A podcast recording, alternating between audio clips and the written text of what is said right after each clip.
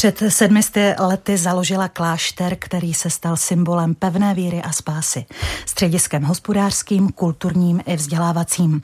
Nejvlivnější institucí středověkého Brna, klášter Cisterciáček, nechala vybudovat žena doslova bořící mýty, královna Eliška Rejčka.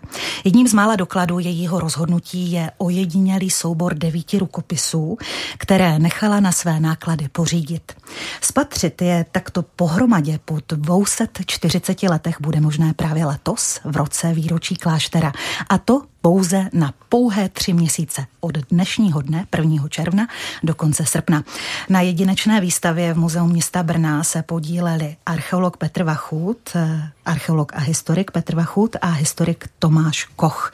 Kromě toho také stály v popředí unikátního výzkumu místa posledního odpočinku Elišky Rejčky, kdy zjišťovali, zdali je skutečně její hrob v podlaze Baziliky Pany Marie pod dlaždicí s písmenem E. A jaká další tajemství odhalil výzkum terénních badatelů. O tom všem více v dnešním pořadu na stole je téma, u jehož poslechu vás vítá a zdraví Alena Šedivá. A zdravím také, jak jsem zmiňovala, dva muže, Petra Vachuta, historika a archeologa a Tomáše Kocha, historika. Dobrý den. Dobré dopoledne. Dobrý den. Eh, pánové, jenom na úvod, eh, známe se už eh, další dobu, proto si dovolím zůstat utykání tak jako v minulosti, ale teď už pojďme se podívat na Elišku Rejčku, královna, jejíž jméno je neodmyslitelně spjato s Brnem. Jak už jsem na začátku říkala, nechala vybudovat klášter na Starém Brně. To je samozřejmě pro Brňany významný počin. Zapsala se tím jednoznačně do historie, a to nejenom Brna, ale vlastně naší celé země. Ale kdybychom se na postavu Elišky Rejčky podívali jinak, nejenom jako na zakladatelku kláštera, byla by taktéž významnou historickou postavou. Kdo je tedy Eliška Rejčka, jak ji historici vidí? Určitě by to bylo, uh, určitě by do dějepisu se zapsala uh, už tím, že byla vlastně dvojnásobná královna a ještě navíc královna nejenom česká, i královna polská. Uh, takže to, to, tohle to by ji jednoznačně kvalifikovalo k tomu, aby se u ní, o ní učilo na základních a středních školách. A učí se o ní, Petře? Asi jo, určitě. určitě, určitě je, tak zmiňo, na vysoké určitě škole zmiňována. Určitě pokládám, kde vy jste studovali na vysoké škole, tak určitě ano, eh, to chápu, ale eh, je tedy eh, významnou osobností, takže by asi žáci jak základních, tak středních škol měli znát. Ano, byla to královna, ale krom toho počinu tedy založení kláštera, jakými počiny dalšími se zapsala do historie? Nebo je to ten jeden jedinečný, významný, o němž především se hovoří? Ona žila, nebo ten nejproduktivní věk se odehrával v, ve velmi zajímavém období vlastně střídání dvou dynastií na českém trůně. Končili Přemyslovci, začínali Lucemburkové a do toho byla ta vsuvka Habsburská a to bylo opravdu těžký, těžký věk. To byla skutečná hra o trůny, kterou, eh, která se rozehrávala a ona nebyla jenom loutkou, ale byla aktivním účastníkem vlastně tady téhleté výměny a e, řadu těch rozhodnutí, které udělala, byly určitě ojedinělé a zajímavé. Mm-hmm. Říká se, ano, Tomáši, a nejenom, se nadechuješ? nejenom Habsburkové a Přemyslovci, ale ještě tam byl ta drobná epizodka s Jindřichem Korutanským, takže máme tady opravdu barvitou, barvitou plejádu rodů, kteří se snažili Ukořistit trůn. Ukořistit, Ukořistit trůn. Uh, oni se říká o Elišce Rejčce, že bořila mýty, středověké mýty. Uh, já se ptám, jestli to souvisí jen a pouze s jejími představami o manželství, o naplněném životě ženy? No, tak když to stáhneme jenom k uh, tomu jejímu pobytu v Brnu, v Brně, tak vlastně nemoc panovnic nebo panovníků by si mohlo tak otevřeně dovolit to, co ona. A to vlast, znamená? Uh, s Jindřichem... Uh, Mít jako druha ženatého chlapa. Přesně tak, přesně tak. To, jako, to, je dost, to bylo dost neobvyklé. Na tu dobu určitě velmi atypické. Ano. Kromě toho vlastně byla, byla právě tím prostředkem toho střídání těch dynastií, což je samo o sobě taky hrozně zajímavé. A myslím si, že i poz, uh, pozdější moderní historici trošku možná až zazlívali její angažmá, když to takhle řeknu, hmm. uh, v té habsburské straně. Že? My máme v našem prostředí s těmi Habsburky nějaký svůj dlouhodobý problémeček takový vnitřní a ona, i když si ji vztahujeme k sobě, protože je to ta naše významná zakladatelka klášterů, eh, žila v tom Hradci, měla tam ten svůj významný dvůr, měla svůj významný dvůr v Brně, tak přece jenom ti Habsburkové se tím jejím životem jako sice velmi krátce, ale trošku jako propletli a to si myslím, že ji trošku jako dávali, tak jako, že ji trošku možná zhazovali kvůli tomu. Mm-hmm. Ale ono je jako zajímavé to, co jste vlastně řekli, měla vztah s ženatým mužem, připomeňme s kterým, Tomáši? Jindřich z Lipé. Ano, Jindřich z Lipé, to byl ten její třetí osudový muž. Třetí osudový muž, a... velmi vlivný, bohatý, mocný šlechtic, vlastně jeden z předáků šlechty, která se chtěla, chtěla svůj podíl na moci vlastně sebrat vlastně Janu Lucemburskému, který potom to všechno vyhrál, vlastně stal se králem, ale byli tam neustále rozepře o to, co si může dovolit šlechta a co si může dovolit hmm. král.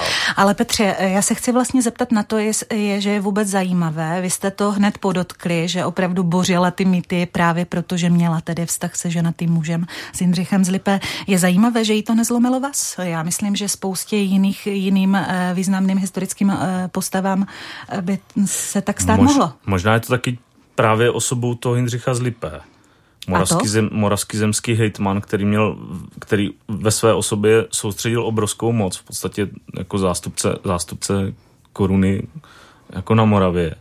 A kdyby to byl kdokoliv jiný, tak by, tak by ho to asi zničilo v prvé řadě jeho, a za, za druhé by se to asi přeneslo, přeneslo na Lišku Rejčku. Ale tím, kdo to byl a jak, jak to byla významná byla osobnost. vlastně krytá svým prostě způsobem. Nikdo si na ně nedovolil. To byli tak. tak mocní a vlivní lidé, že si na ně nikdo nedovolil. Hmm, vlastně. Takže i ona si mohla dovolit takovýto vztah. Ale zase na druhou stranu jako svým způsobem trošku prohráli, protože museli se schovat na tu Moravu. Jako třeba na Pražském hradě by to netolerovali, nebo v Pražském městě by netolerovali třeba takovouhle hmm. v blízkosti královského dvora takovýhle pár prostě významný. Takže přece jenom museli udělat nějaký ústupek, což byl jednoznačně ten odchod vlastně do Brna. Ano, eh, my jsme zmínili toho třetího osudového muže, s nímž je mimochodem i pohřbená, k tomu ještě určitě se vrátíme, ale pojďme tedy eh, i zmínit eh, i ty dva předchozí muže.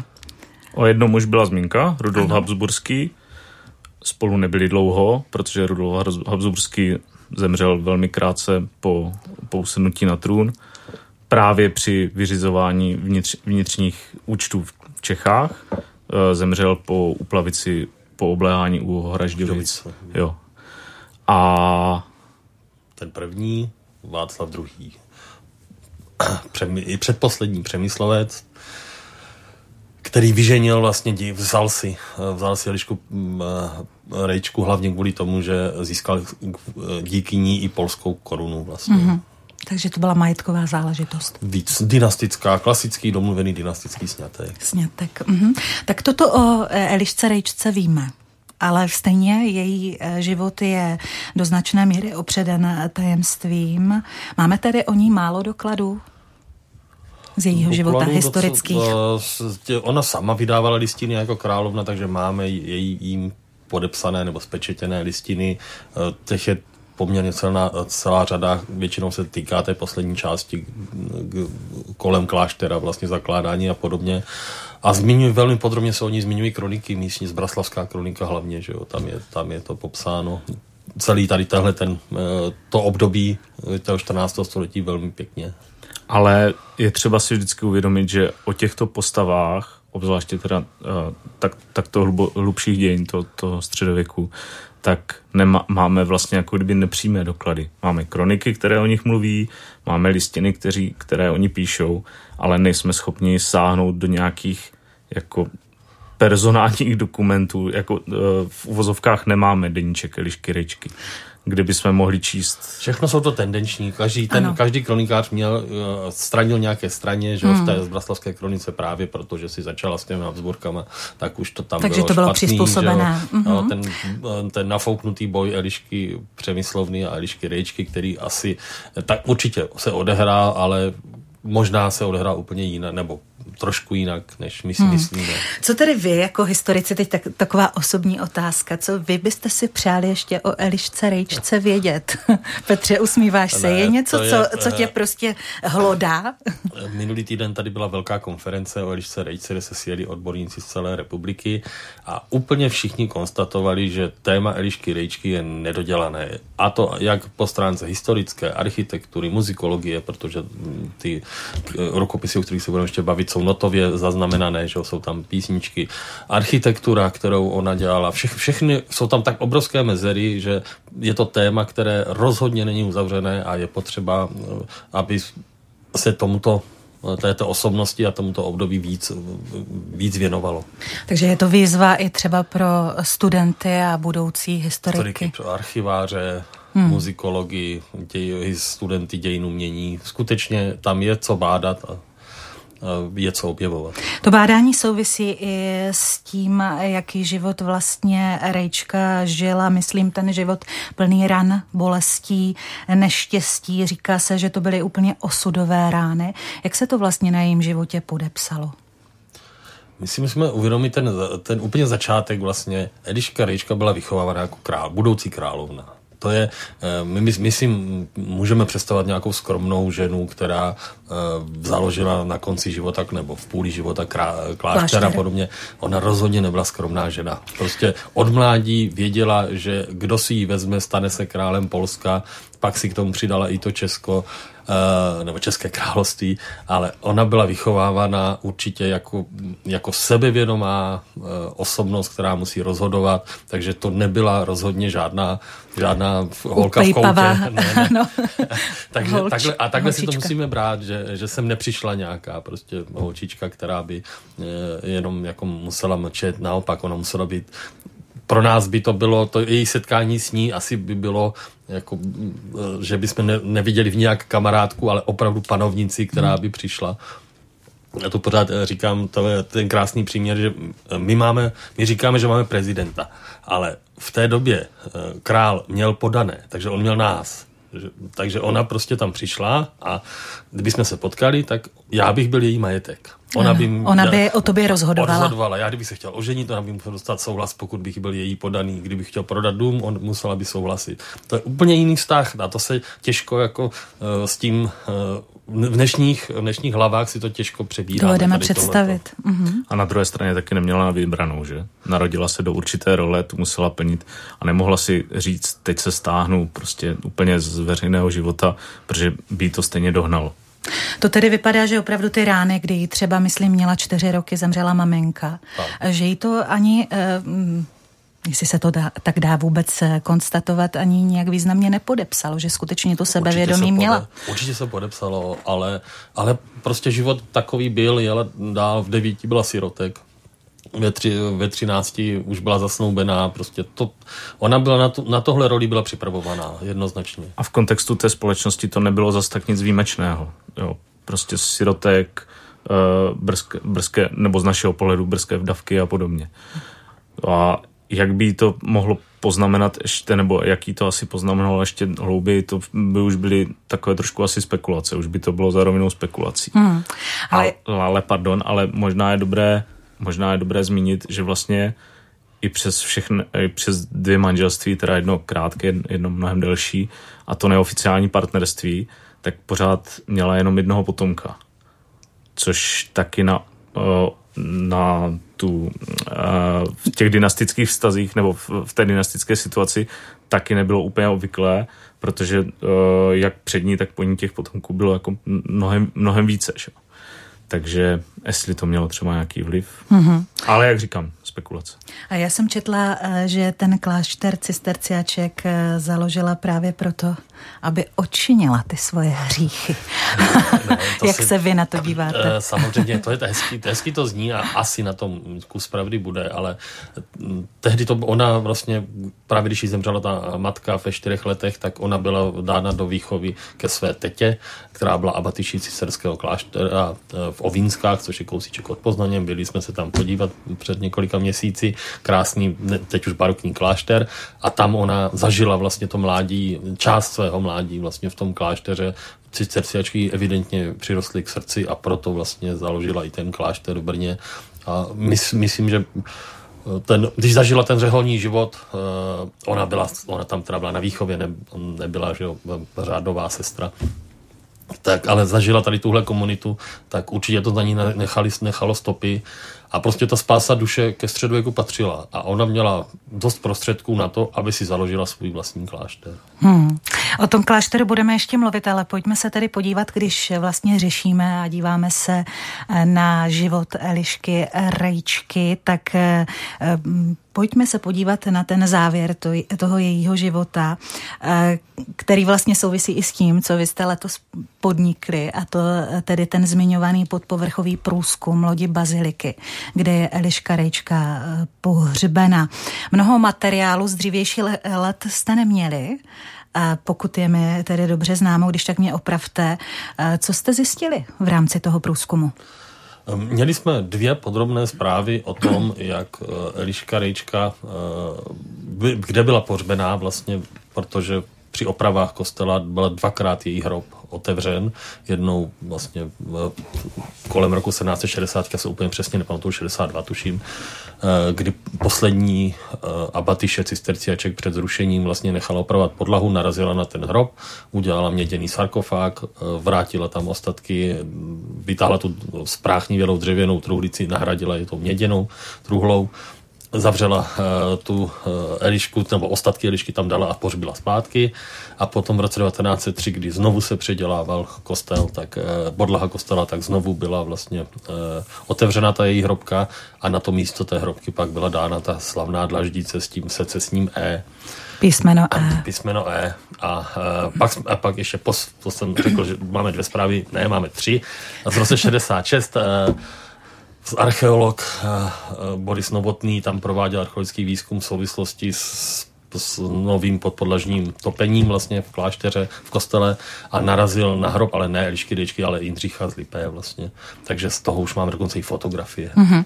Tak e, ptám se e, tebe jako archeologa, jestli tedy e, v podstatě to říká, že to bylo úplně jasné, tak to e, vyznívá z tvých slov. Bylo nutné tedy podnikat ten podpovrchový průzkum a, a zjišťovat tyhle ty věci, které jste už vlastně věděli? Bylo to ověření. To je takové, že zprávy jsme měli, ale tím, že se se nezachovala vlastně žádná uh, žádná kresba, žádná fotografie, no nebyla tehdy ani fotografie, tak my jsme si to prostě chtěli ověřit. Jsme vědci, vědci mají rádi jasno. Ověřování. A hlavně dělali jsme to neinvazivně, že on to nebyl po povrchový průzkum, ale, ale georadarem, takže my jsme nic nenarušili, nic, žádné destrukce nenastala, takže pojďme si to ověřit.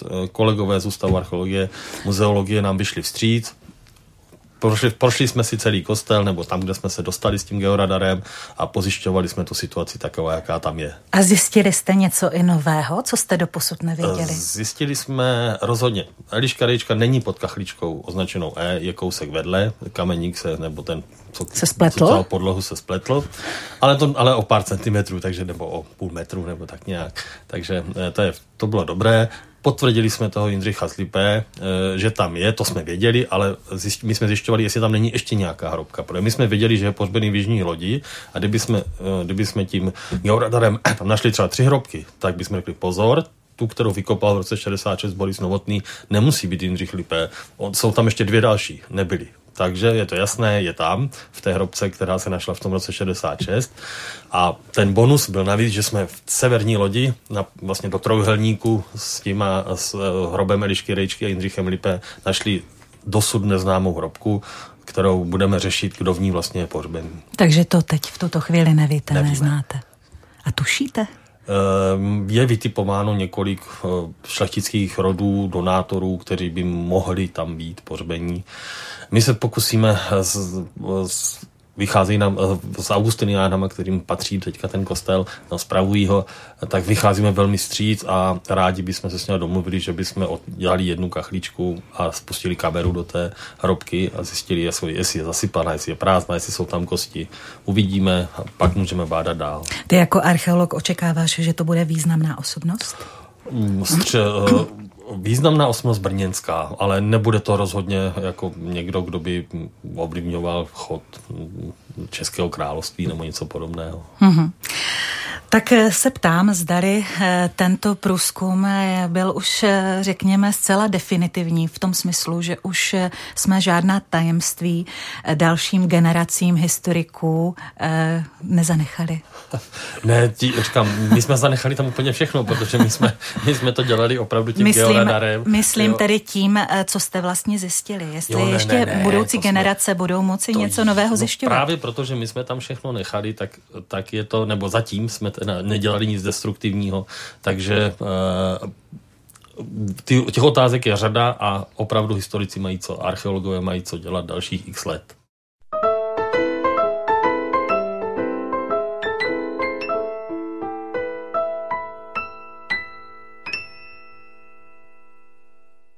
Petr Vachut, eh, historik a archeolog a Tomáš Koch, historik pánové z Muzea města Brna. Eh, s nimiž dnes hovořím o královně Elišce Rejčce. V pořadu na stole je téma, který právě eh, posloucháte a samozřejmě budeme zvát i na něco velkolepého a významného, co se těmto dvěma pánům, nejenom jim, ale co se zkrátka Muzeum města Brna letos podařilo. Ale nepředbíhejme, pojďme se podívat do areálu areálu eh, kláštera, který Eliška Rejčka eh, založila. Eh, reprezentuje ho především vizuálně samostatná, samotná monumentální gotická bazilika Pany Marie. Je poměrně dost netypická už tím, že je postavená z režného zdiva. Jaké proto máte vysvětlení, pánové? Vliv sleské gotiky. Tak, tak se to oficiálně vysvětluje, že v, na zemí, teda v zemích eh, nad námi Polska byl nedostatek kamení, takže tam v podstatě se eh, stavěly budovy z cihel, což eh, obrovské budovy, že u nás ty cihly se pou, také používaly už od 13. století, ale ne, ne takhle masově, aby se z nich postavila vlastně celá budova. Takže evidentně to byly tyhle ty vlivy, ta huť stavební, kterou si pozvala Eliška Rejčka, tak byl a ten architekt, který navrhl vlastně, tak evidentně byl z toho, z téhleté oblasti. Hmm. A jestli se nepletu, ten uh, kostel v Hradci Králové na tom, je na tom podobně. Ten, ten má, je tam stejný příběh nějaký. Stejné, podob, asi podobné hutí stavební. Mm-hmm. A, takže mm, to, co souvisí s Eliškou Rejčkou, souvisí s ražným zdivem. Dalo by se to tak zjednodušeně říci. Tady s tou architekturou jsem myslela. Jo, co se týče té architektury. Mm-hmm. A Vlastně uh, myslíte si, že uh, Eliška Rejčka, já vím, že je to zase jako spekulace, že se pohybujeme v této rovině, ale ty jsi řekl, uh, Petře, že vlastně přišlo nějaké zadání od té Elišky a architekt to takto navrhl. Myslíš si, že ona do toho nějakým způsobem třeba i zasahovala, jak ten klášter bude opravdu vypadat, jak, uh, ona mohla um, vlastně určovat to, to co vlastně tam vyroste? Jaký klášter? Eh, určitě do, určitě do toho mohla velmi mluvit, protože to... Hmm. Vlastně protože byla královna. Protože byla bývalá královna a hlavně to financovala, ne sama teda, ale i zprostředkovávala ty dary těmi svými vlivy. Vlastně Jan Lucemburský velké do toho vložil ne, ne teda přímo peníze, ale ty pozemky opravdu hodně eh, se zasloužil vlastně o, o tu že stojí to tam, kde to stojí vlastně ten klášter a zajistil ho uh, dalšími statky, které živily vlastně uh, provoz toho kláštera. A ona uh, jednoznačně měla to rozhodující slovo, ale samozřejmě pravdě jako ne, nebyla architektka, že jo, tehdy to, jako dneska to dělají specialisti, ale můžeme si to vzít, tak byla Vila Tugendat uh, postavená, když už jsme v Brně a Lev Ber, vlastně Tchán, který eh, to všechno zafinancoval a když se ho ptali, jako kolik do toho dají peněz, tak on řekl, kolik bude potřeba. Hmm, a takhle to bylo i u Elišky Rejčky? Pravděpodobně, jo, protože ona ty peníze měla a takhle velkolepý vlastně eh, tam, je, tam byla strašně důležitá ta rychlost, že on ten klášter byl vybudovaný skutečně během 20 let, v podstatě ještě za, za života Elišky a eh, už okamžitě dostal tu svoji moc, vlastně zařadil se mezi ty nejvlivnější kláštery. Většinou ty kláštery uh, byly založené a tím, jak, jak tam se stavily ty chrámy, stavil se ten ambit, ty všechny ty, ty prostory, které potřebovali, tak se finančně vyčerpal. Klášter eh, na Starém Brně se rozhodně finančně nevyčerpá. Ten byl tak velkoryse založený, že okamžitě vyletěl na tu špičku vlastně té, té, kult, té, té své role vlastně jako spasitele duší, eh, kultura, špitál, nemocnice, prostě neuvěřitelný uh, progres. Takže Brno by nebylo tím správným, tím pravým Brnem, kdyby jsme neměli Elišku Rejčku a kdybychom asi neměli i tento klášter. Byla, tady byla samozřejmě řada klášterů přímo ve městě, které vznikly během 13. století. Tohle to je dost pozdní, eh, pozdní vlastně založení, až v tom 14. století. A ještě už tady, ona by určitě chtěla klášter v centru, ale tady už nebylo kde stavět, takže dostala vlastně to na Starém Brně, eh, ten prostor. Což je ještě, teď si můžu odbočit, což je docela zajímavé, protože cisterciačky nebo cisterciáci měli spíš to, že si stavěli uh, kostely v, v hlubokých lesích nebo v nějakých os, samotách, kde se měli věnovat tomu mm, ora et labora, modli se a pracují. Neměli by něčím rušení a Eliška Rejčka, jak byla ta královna, tak se jí do lesu asi moc nechtělo, že jo? takže ona si to založila na Starém Brně v těsném blízkosti Velkého Brna. To, Takže to, to, to bylo také netypické. Což, což bylo velmi netypické. A zase, kdyby to nebyla Eliška, tak by jí to neprošlo. Jo. Hmm. Klášter, v předklášteří cisterciácký, to byla tehdy okraj světa, hluboké hvozdy za sever od Brna. Tam měl patřit, na takové místo patří cisterciácký klášter, ale ne na Staré Brno a ona si ho prosadila. A taky měla asi šťastnou ruku ve výběru místa protože na rozdíl od ostatních klášterů, klášterů které byly v těsné blízkosti uh, městských hradeb, tak přežila až do dnešních dnů.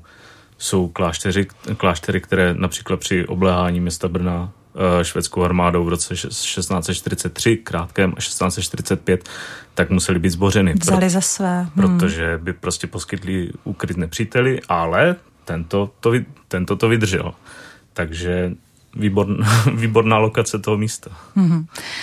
Z hlediska tedy architektury je to rozhodně eh, významná stavba pro Brno. Z hlediska eh, vás, historiků, je to také významná eh, stavba. Vlastně už za života Elišky Rejčky tedy zaznamenával ten klášter velký rozkvět. Jak dlouho vlastně to působení a mm, ta, ta, mm, ten vliv toho kláštera trval? Trval do roku 1782, kdy Josef II. Jedno, jednoznačně vybral uh, řadu klášterů, které většinou to byly kláštery, které nevykonávaly nějakou medicínskou činnost nebo vzdělávací a podobně, které byly ty kontemplativní a ty prostě zrušil. Tam byl jasný, tam byl jasný klíč, že jeho snaha o, o to, co slouží státu, a co neslouží státu, co neslouží tím pádem jako kdyby celé té společnosti, tak eh, je tak trošku navíc a uh, zaři, uh, byly komise, které prostě určovaly, tento zůstane, tento, tento nezůstane a právě ten, který měl, uh, zůstávali ty, které měly nějakou výraznou další roli, funkci a ty, které neměly tu roli tak významnou, tak prostě skončili. No ale eh, nebyl to konec kláštera jako takového, skončili sociáčky, ale nastoupili tam augustiniáni, kteří přešli od svatého Tomáše, což byla, protože měli svoji velkou vzdělávací funkci, která se dále potvrdila. Vys Mendl, Janáček, Křížkovský a podobně. Fenomenální světová jména. Světová ano. jména, které prošly eh, klášterem vlastně na Starém Brně. Takže augustiniáni, kteří jsou tam dodnes, převzali tu roli eh, kláštera a nesou ji teda dál. Ale samozřejmě ty jako vlivy máme dodnes. Velký pivovar, který stojí hned vedle, to byl klášterní pivovar. Takhle to eh, důležitý, důležitá součást samozřejmě kláštera, protože vydělávala peníze. Dokázali zase Eliška Rejčka si dokázala, eh, dokázala tím svým vlivem získat eh, jedinou výjimku, že mohla čepovat pivo uh, mimo uh, město, nebo bylo milové právo, že ho městské, kde se mohlo čepovat pivo a ona jediná ho mohla porušit. A tím pádem získávala prostředky, založila si krásnou hospodu, nebo měla hospodu u Modrého lva, to neskládala ona, ale samozřejmě nějaký ten provozní toho kláštera. A každý, kdo, kdo jel prodávat z Rajhradu, ze Znojma na, na trh do Brna, tak se zastavil u Modrého lva, za řekou, u Brodu, vlastně, nebo tam už byl most. Pohybujeme se stále na Mendlově, na náměstí. náměstí. Ano, ano, ano, a, a i pro mimo Brněnské, aby věděli, kde, kde se nacházíme teď. A, a tam byla i hospoda u Modrého Tam byla hospoda u Modrého lva hned, hned za řekou, takže ustájili koně, dali si to pivo Elištino, nebo které eh, pivo klášterní, které, ze kterého penízky šly do kláštera, takže to byla, to byla fenomenální prosperující hospoda škoda, že, že byla zbořena vlastně na přelomu 19. a 20. století. Měli bychom se možná co učit, že od svých předků, když vás teď tak poslouchám. S jistotou tedy víme, že novou církevní instituci, o níž hovoříme, založila na Starém Brně Eliška Rejčka. Přesto ale mm, jako velkolepě nějak o tom dokladu nemáme. To, co máme tedy, eh, to, co existuje, je devět rukopisů. Šest z nich je v Rakouské národní knihovně ve Vídni, dva v Rajhradském klášteře a jeden v Moravském zemském archivu. Eh, důvody tohoto, že jsou takto eh, takzvaně rozesety, jsou jaké? No právě po roce 70, 1782 se jich šest dostává do, do Vídně na základě protokolu. Oni, oni se v podstatě stahovali knihovny ze všech zrušených klášterů. Pokud vím, tak to bylo v Kartouze tady v Králově poli. Tam byla tam vlastně ten náboženský fond, který to měl na starosti, tak to tam ty knihovny mm, stáhnul a pak tam pravděpodobně Habsburkové vyslali nějaké komise, to byla doba, že na všechno musel být nějaká komise a ti e, vybrali ty hezké rukopisy a oni si tam vybrali šest které si odvezli do, do Habsburské knihovny v Hofburku a z téhle Habsburské knihovny eh, se v roce 1920 stala Rakouská národní knihovna, takže zůstalo to tam. Jsme trošku možná smutní, ne? Mohli jsme mít všechny. Já do, toho, do, toho, do tohoto bych vůbec nezabředával hmm. vzhledem k tomu, jak dynamických, jak dynamické byly poslední dvě století vývoj u nás, ano. tak uh, Myslím, že tam Takže jim bylo asi docela dobře. Jsme eh, Tome asi vděční i, i za ty, které máme. Ale, ale oni to bylo, to se bylo že v rámci jednoho státu, takže to, nebylo, hmm. to ano. nebyla nějaká, že by šli, šli do Brna něco ukrát. To, je, to byl v té době, to byl jeden stát ano. a oni si prostě vzali, vzali svoje, to, co měli. Prostě to, co ano. měli. To ano. Žádné, v žádném případě nebylo to, že by zlým Čechům, zlým Moravanům kradli nějaké věci. Eliška Rejčka tedy vlastně na své náklady nechala pořídit eh, tyto rukopisy věci, eh, čímž i vlastně tedy máme doklad eh, o ehm, vzniku eh, kláštera na Starém Brně. O čem vlastně ty rukopisy byly? Sloužily tedy k běžnému liturgickému životu právě v, ve zmiňovaném klášteře? Přesně tak. Byly to modlitby, životy svatých, úryvky z Bible, normální knihy, liturgické knihy, které sloužily k těm těm hodinkám, těm devíti modlitbám, které se odehrávaly během dne, při kterých měly být přečteny nebo recitovány, zaspívány všechny žalmy vlastně. A učili se z toho novicky, vlastně se určitě z těch knih museli učit ty starší sestry, ty už to znali na spaměť, takže ty už to měli jako...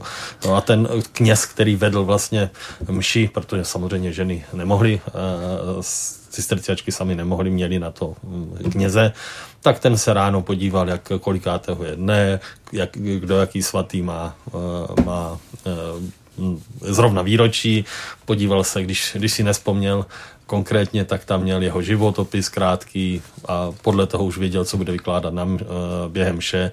Takže běžná liturgická literatura, ale velkoryse udělaná. A taky jako běžná liturgická každodenní každodenně používaná literatura na sobě nese, nese známky každodenního používání. Kromě stavu těch stránek nebo samotných těch, samotných těch rukopisů, tak jsou tam i pozdější poznámky. A ta kniha měla celý, jako prožívala celý svůj jako život až do, toho, až do toho roku, kdy byly tedy odvezeny. Chceš tím naznačit, že jsou i v horším stavu? Jedno, jednoznačně. Tyhle jsou v perfektním, perfektním stavu, ale jsou tam třeba věci, to, na to nás upozornila paní Tvorka Studničková, která nám pomáhala dělat texty na tu výstavu z Akademie věd, která uh, třeba nám říkala, že některé obrázky se byly, se konkrétně obraz Pany Marie, eh, byl eh, líbán, eh, líbán těma při otevření té knihy ano. vlastně, takže to je velmi setřelý a byly to rty těch jeptišek, které mm. vlastně ten poškodili ten, tuhletu, tuhletu, ten iluminaci, kterou máme s okolností otevřenou vlastně přímo na té na té výstavě. Mluvíme o rukopisech. Už tohleto slovo má v sobě e, zakletou jistou e, nákladnost protože byly zkrátka psány rukou a jsou i bohatě ilustrované. Byla to tedy eh, velmi eh, finančně eh, náročná záležitost. určitě byly, byly nákladné. Uh, už jenom ten materiál, na kterém jsou napsány, pergamen, Pergamen. nebylo, sice to bylo běžné médium napsaní ve, ve, ve 14. Sto, století, teda pro, pro tuto literaturu, ale nebylo to nic levného. Uh, teprve papír mnohem později byl to, byl to levné spotřební médium, ale pergamen je třeba namáčet, uh, vydělávat je to, uh, je to... Ten proces je dlouhodobý. Ten proces je hmm. dlouhodobý a je to kůže, není to, není to žádná papírová hmota, je to prostě hněčí nebo... Tak ale nebo vlastně o... i proto nám to vydrželo, že? Až do roku 2023. Přesně tak. A hlavně Eliška, Eliška na to prostě měla. Ona měla, hmm. dostala to věno, vlastně dvakrát to věno, nebo teď to o tom se trošku spekuluje, to není úplně jasné, ale byla to bohatá žena a byla velkorysá právě tím, že byla vychována jako královna, tak ona prostě neřekla, koupíme nějaké obyčejné knihy. Když už, tak pořádně. Ona se na to připravovala, vlastně ty knihy už začí, jsou 13, 15, 17 a klášter byl založený 23, takže ona už věděla v podstatě des, téměř 10 let předtím, že chce založit nějaký klášter a povedlo se jí to teda až v Brně. Takže eh, kdyby třeba zůstala v Hradci Králové, založí ho v Hradci Králové, hmm. ale, eh, nebo někde v okolí.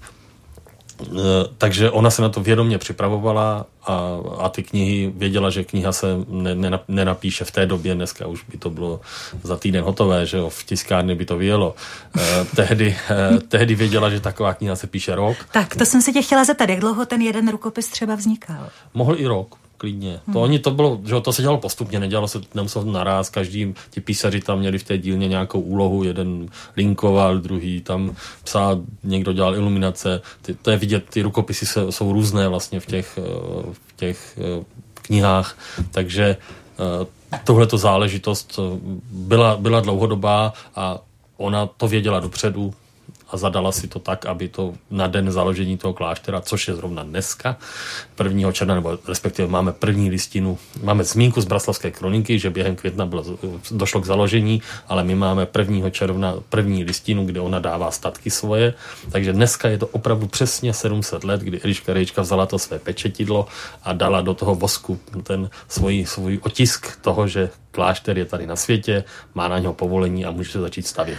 A také proto jste vy i dnes hosty. Pořadu na stole je téma právě dnes 1. června, kdy se navíc ještě otevírá veřejnosti výstava v Muzeu města Brna Eliška Rýčka Dar středověku.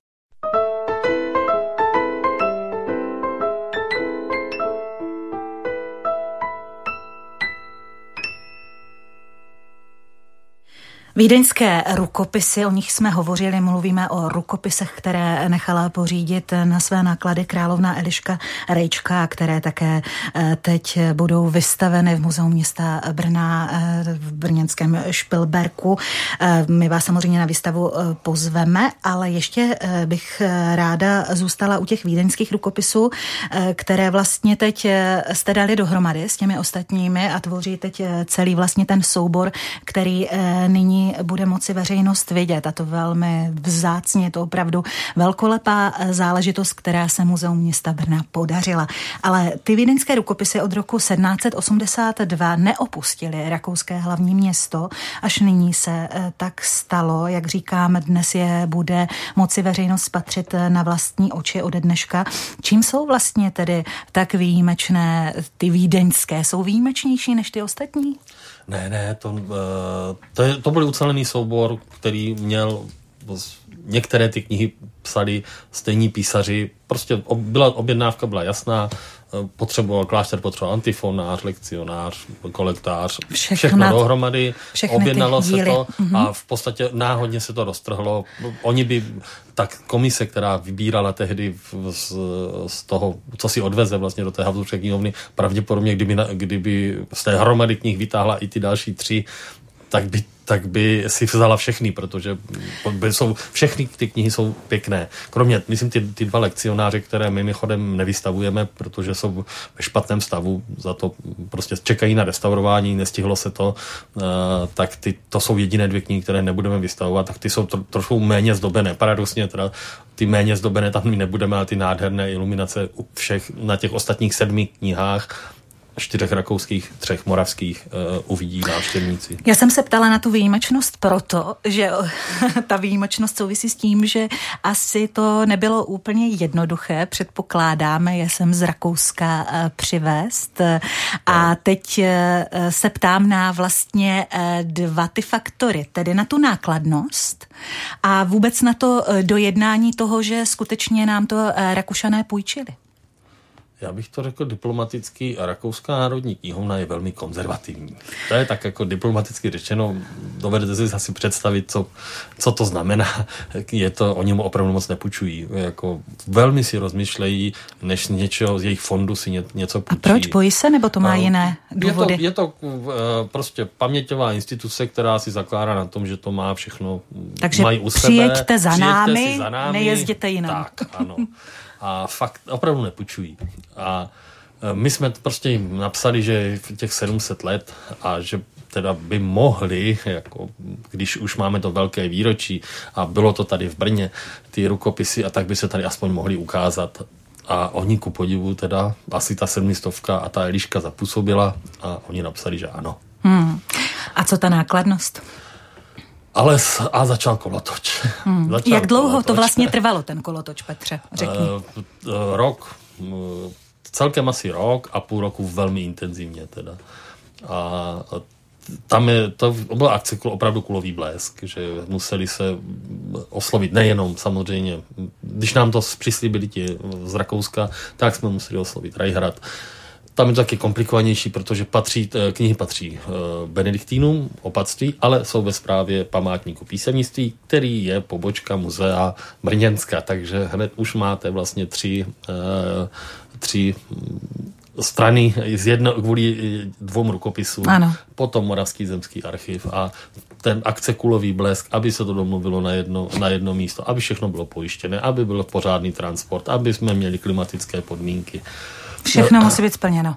Ano, Tomáš, Tomáš může říct, že jsem opravdu chodil poslední dva měsíce, jak, jak má toho po, po Tělo bez a, duše. A jenom jsem nosil papíry a někde jsem něco podepisoval a zařizoval hmm. a telefonoval. A, a k té nákladnosti ještě. Já to tuším, že to nebylo asi úplně jednoduché, kolik ta zápůjčka, na kolik vás přišla. Tam je, uh, my to úplně přesně, že máme smlouvy, kde nes, nesmíme všechno vyzradit. A ani, tak co můžete, tak vyzraďte. Vysoká byla pojistka, že jo, ta, ta, se, ta je v milionech eur, eurech a to za to člověk musí něco zaplatit, že jo, té pojišťovně samozřejmě. Musí pojistit ten transport. Ten transport musela provádět speciální firma, která dala, dávala, uh, ručila za to, že to dojede v pořádku, proto jsme vlastně jeli i, i z asistence policie, aby jsme se někde zasekli. Hmm. A Všechno. A hlavně nejdražší byly vitríny, teda jednoznačně prostě to zařídit eh, klimatizované vitríny v České republice není vůbec žádná ano, jsou to, no. Ty jsou plné počítačů a, a, a techniky, které hlídají neustále eh, vlhkost, eh, světelnost, teplotu, takže to je opravdu je takový baby box, jak bychom to mohli nazvat. A to bylo nejdražší, a takže my bavíme se o nějaké částce do, a plus poplatky té knihovně, takže se, ne, takže se bavíme, do, blížíme se k nějakým třem milionům hmm. pomalu. Takže bude muset chodit hodně návštěvníků, aby se vám to vrátilo. A budem... Čím více, tím lépe, tím lépe pochopitelně. Ale samozřejmě my, ne, my nejsme výdělečná instituce ano, a navíc tak. musíme poděkovat vedení města, které nám dalo dotací, speciální dotaci na tuhletu výstavu. výstavu takže, eh, takže jsme, máme pokryté ty náklady a jako nejsme instituce, která by byla profitovala nebo podobně, ale samozřejmě když už jsme si dali tu obrovskou práci a všechno se to klaplo, tak bychom byli eh, šťastní, kdyby co nejvíce lidí to vidělo. Proto jsme nasadili lidovou cenu eh, za, za vstupné je za 100 korun, což dneska není do, dnešní době není ani oběd. Že? Ano. Takže eh, čím víc lidí přijde a uvidí to, tak my budeme šťastní. Jenom možná by bylo dobré zdůraznit, proč jsou tak důležitý ty, uh, ty vitriny, které vlastně udržují to ano, mikroklima. Já se právě chci zeptat, protože jde o rukopisy ze 14. století, takže ta péče musí být asi dokonalá. Nebezpečná je vlhkost, uh-huh. když, uh, když si posluchači představí třeba dřevostavbu, nebo uh, v podstatě dřevo na zahradě, tak že ono taky pracuje s vlhkostí, Dřevo se roztahuje, stahuje, vlhkost, teplota, eh, vysušování, eh, světl, světelnost, když na něco svítí sluníčko, tak to bledne, že jo a podobně. A to samé se děje tomu pergamenu a to samé se děje těm rukopisům. Respektive nechceme, aby se jim to dělo a proto je tam nutná ta kontinuální teplota, kontinuální vlhkost a malá Uh, malá, uh, malé, malá intenzita světla, které, které míří na ty stránky. Proto budou třeba někteří návštěvníci možná trochu hmm, překvapení, že když vejdou do toho, tak je tam do tma. té výstavy samotné, do té expozice, tak je tam tma ale je to právě kvůli tomu, aby jsme ty rukopisy extrémně vzácné a jedinečné vrátili ve stejném stavu, k, jaké, k, k jakém, v jakém nám dorazili. Hmm. Hlídají si to Rakušané? Velmi Kontrolovali vás? Máme to jednoznačně ve smlouvě, všechno úplně dopodrobně popsané, co musíme dělat a my eh, ty údaje z, té, z těch skříní, eh, z těch baby boxů, tak musíme posílat do Rakouska vlastně, takže on, online, takže oni vědí, co, jak jsou v jakém stavu jak je teďka postaráno jsou, jak tedy. je postaráno. Mm-hmm. Jsme připraveni i na blackout, máme náhradní zdroj, kdyby vypadla elektřina, tak uh, máme připravený prostě, no, generátor, který bude vyrábět elektřinu, takže skutečně to je jako to, a nemůžu ještě mluvit o té bezpečnosti kamery, 24 hodin hlídání a tady tyhle ty záležitosti. Skutečně postaráno o, o ty o ty rukopisy dokonale a proto je to tak, ta výstava byla tak dráhá. Hmm. Eliška Rejčka by asi měla radost. V, myslím si, že to by odpovídalo tak tomu jejímu velkorysému jako pojetí. Ta, já jsem koupila pěkné rukopisy, takže vy dobře, že jste udělali takovou drahou a pěknou výstavu. Ale proč z nich denně nečtete? Tak tedy eh, na závěr, protože blížíme eh, se do cíle, eh, pozvěme tedy na výstavu na Hrač Pilberg do Muzea města Brna. Nechám to na vás, tu pozvánku. Já rychle proletím, uh, proletím, co tam bude k vidění. Vidění je těch uh, z devíti rukopisů, teda, jak už jsem říkal, vidíme sedm. Řekni přesně, kde ještě, Petře? Na hradě Špilberku, v, v barokní kapli a vstup přes hlavní pokladnu na prvním nádvoří. Eh, ta barokní kaple je ideální pro tady tohleto. I to, že je vlastně umístěn na severu, má velké zdi, eh, tím pádem nám se to neohřívá. Perfektní záležitost. Uvidíte tam těch sedm rukopisů, a další doklady, které jsme se snažili, aby, aby to nebylo jenom o těch rukopisech, ale bylo to o té Elišce a o klášteře na Starém Brně. E, máme tam vlastně model e, kostela ze Starého Brna, který je od Andrease Schweigla, špičkového barokního sochaře který byl součástí sochy, která tam stála, kterou napoleonští vojáci rozbili v roce 1805 eh, aby jsme si připomněli i ten, i ten další vlastně vývoj toho kláštera, tak tam máme kopii eh, z Paládia města Brna, Madony Svatotomské, v eh, špičkovou kopii od paní Bémové z roku 1948, která vlastně ten obraz restaurovala a udělala vlastně tu kopii, protože ono dneska vlastně ta, ta Madonna je ve 4 metrech výšky, takže my se na ní nemůžeme v podstatě podívat zblízka. U nás si můžete úplně přesnou kopii eh, v tom jejím původním středověkém stavu vidět z 10 cm, nemáme tam žádnou zábranu, kdo chce si to prohlídnout detailně může, takže to, je, to nás těší, že nám zapůjčili Augustiniáni tuhle tu věrnou kopii. A uh, pak tam ještě máme archeologické nálezy, právě rak, zbytky vlastně rakve Jindřicha Lipé. A pak jsme jeli s kolegou jsme jeli s Tomášem do Polska, aby jsme poznali to, to, rodiště a ten klášter z Ovínskách a tam jsme sehnali archeologické nálezy z toho, takže ty tam vystavujeme. Takže jedinečná příležitost ode dneška připomínám do 20. srpna na hradě Špilberg Přesně. v muzeu města Brna velkolepá výstava eh, Eliška Rejčka Dar středověku, která se asi jen tak nebude opakovat, takže opravdu teď na tři měsíce jedinečná příležitost eh, podstatě za pozvánku, ale nejenom i za vhled do života královny Elišky Rejčky, která byla dneska ústřední postavou pořadu na stole je téma. Děkuji dvěma pánům, a to Petrovi Vachutovi, archeologovi a historikovi a historikovi Tomáši Kochovi z Muzea města Brna. Pánové, přeji vám, ať jsou návštěvníci spokojeni a ať zkrátka to úsilí, to roční úsilí, o kterém jste hovořili, bude opravdu zúročné vyloučeno těmi spokojenými návštěvníky. Mějte se hezky. Děkujeme. Děkujeme za pozvání.